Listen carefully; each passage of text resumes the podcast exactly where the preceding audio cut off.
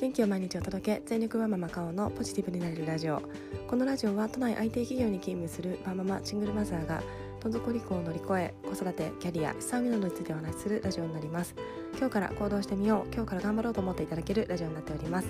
はい、えー、おはようございます、えー、今はですね、えー、木曜日の朝になっております、えー、昨日は一昨日は10時間寝まして本当にですね体が回復したのかすごく心も体も元気で、えー、いろんな仕事なんかもですねテキパキ進めることができた昨日でした。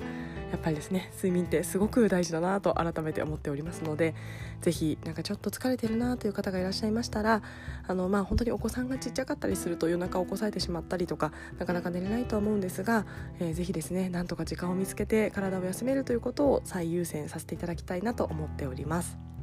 はい。で今日はですね今日はえー、他人からこう思われたいって、えー、思うような自分っていませんでしょうか、えー、私はですねこれは他人からこう思われたいというような気持ちでは人は変われないんじゃないかということをちょっと思っておりましてそんなお話をしたいと思っています。それではよろしくお願いいたします。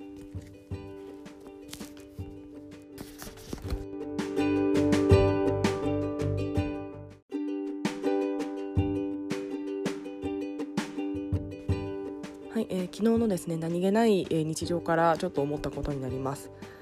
昨日ですね、えーと、昨日息子と一緒に夕ご飯を作りまして、えー、麻婆豆腐豚汁サラダ、えー、ご飯でデザートは大学芋や、フルーツというような、まあ、至って普通の夕ご飯を、えー、我が家は食べましたでなんか息子がですね急に昨日はご飯一緒に作りたいって言い始めましたので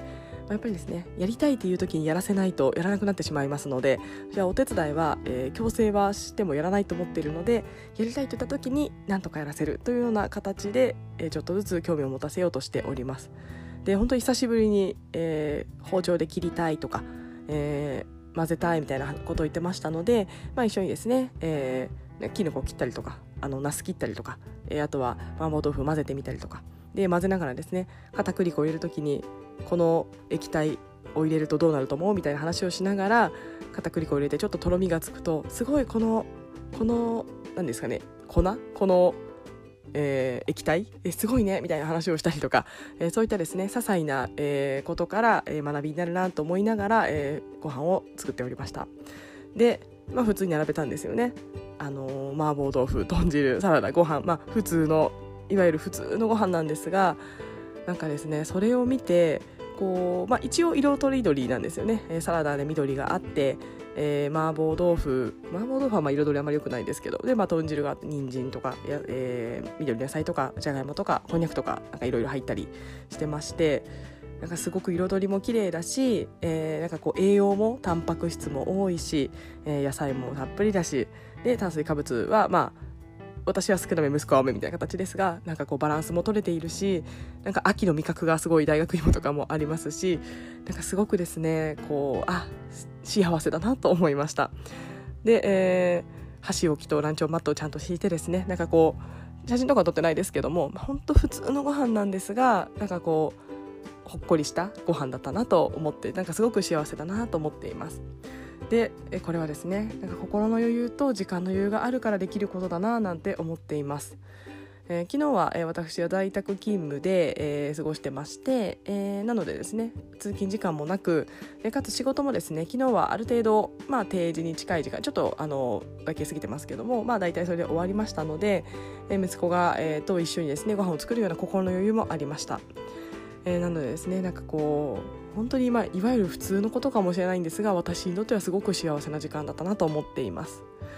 でですねそれをこうご飯食べてで息子と会話しながらなんか幸せと思いながら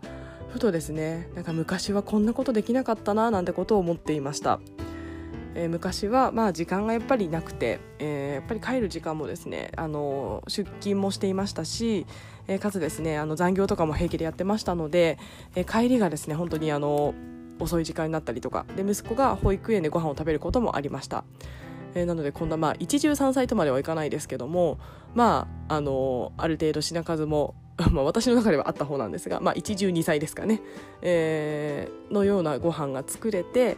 えー、すごくこうこんな生活ができるようになるとは幸せだななんてことを思っていましたでただですね私これをいろいろ思いながら、えー、ふとですね思っていたのが私昔は、まあ、特に前職の時なんかはですねなんかこう料理ができる人って思われたかったな私みたいなことを思い出しました。えー、なんか料理もできて、えー、仕事もできて子育てもしっかりやってるし家事もやってる人みたいなですね自分になりたかったなみたいなこうちょっとほろ苦いことを思い出しました。えー、でなんかこう会話とかもですねなんかちょっと料理してますよ風なことをちょっと言ってしまったりとか、えー、なんかこう会話の節々にですねちょっとやってます私みたいなことをこう入れ込んでみたりとかですね なんかこう今思うと何やってんだ私って思うんですけれどもなんかこうできる人って料理できる人って思われたいなと思ってましたしやっぱりこう料理ができなきゃいけないみたいな思い込みがあったなと思っています。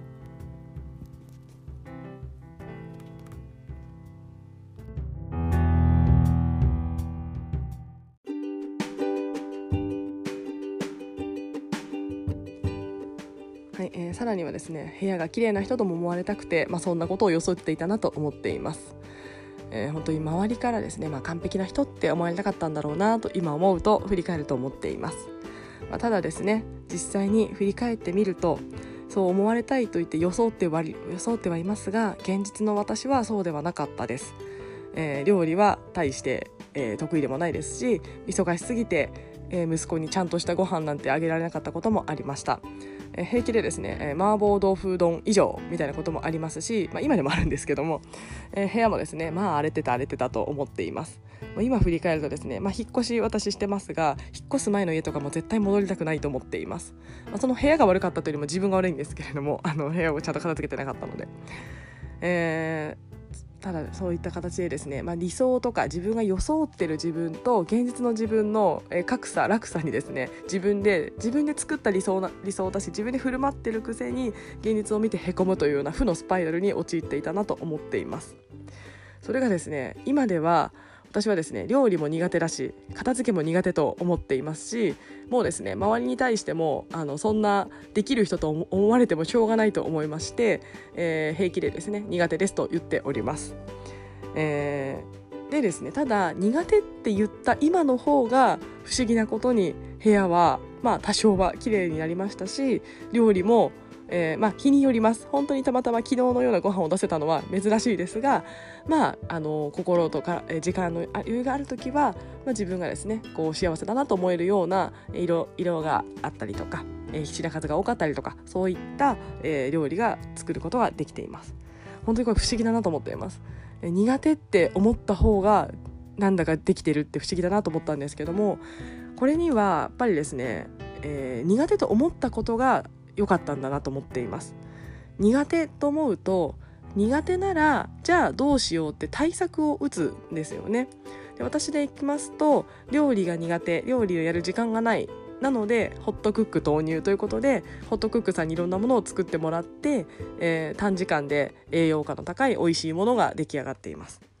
で、え掃除に関してはもう掃除は苦手嫌いって思ってますあの分かりましたので 認めてますので、えじゃあただその中で綺麗に過ごすにはどうしたらいいかということで、えまあ、自分の中でですねやあの優先度を上げる、まあ、時間をちょっとかけるとかセミナーに出てみるとかあとはそこから習慣化をするというような対策を打つみたいな形でですね苦手と思うことからがスタートだったんだなと今振り返ると思っています。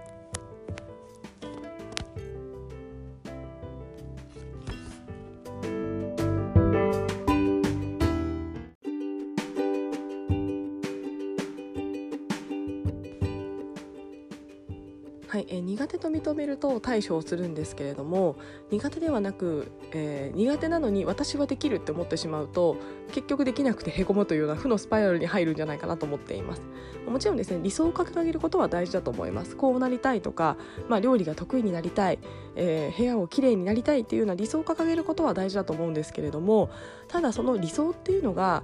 えー、得体の知れないどうでもいい誰かにこう思われたいからっていうような理想ではなくて自分がこうなりたいからっていうような自分に対した理想じゃないと結局続かないですし、えー、ダメなんじゃないかなと思っています。私は完全に過去の自分はですね他人からこう思われたいというものが強くて、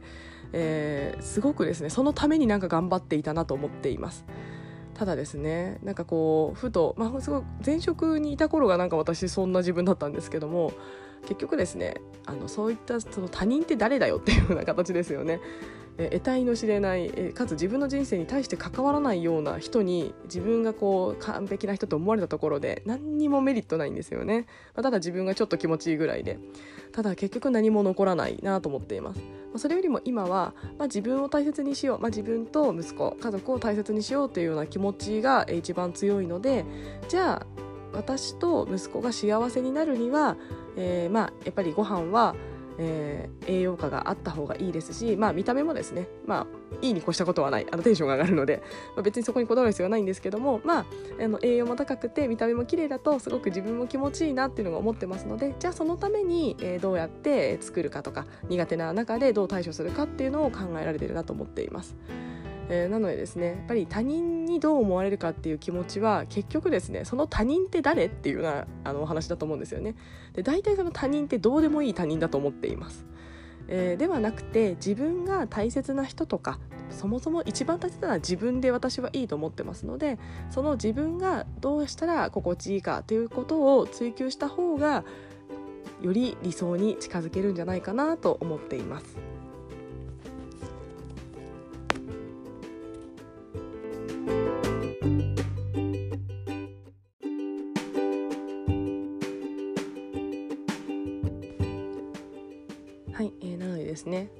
か他人からこう思われたいなと思うものがもしある方はですね全然あの全部捨てろとは思ってないですし、えー、別に持っててもいいとは思っています。私もなんだかんだも全然持ってます、まあ、ただそれだけにとらわれるのは本当に、えー、辛いんじゃないかな良くないんじゃないかなと思っています。結局その他人にそう思われたところで自分の人生そんなに変わらないと思っています。一番大事なのは自分が心地いいか自分が辛くないか自分が幸せかどうかというところかと思いますので是非ですね他人にこう思われたいっていうものがちょっと強いんじゃないかなという方は多分ですねそれ捨てるのもすごく時間かかると思いますし私も捨てきれてないので、まあ、ちょっとずつちょっとずつでいいので、えー、自分がそれってやりたいことなのか幸せなことなのかっていうことをちょっと考えてみる、えー、といいんじゃないかなと思っております。ます。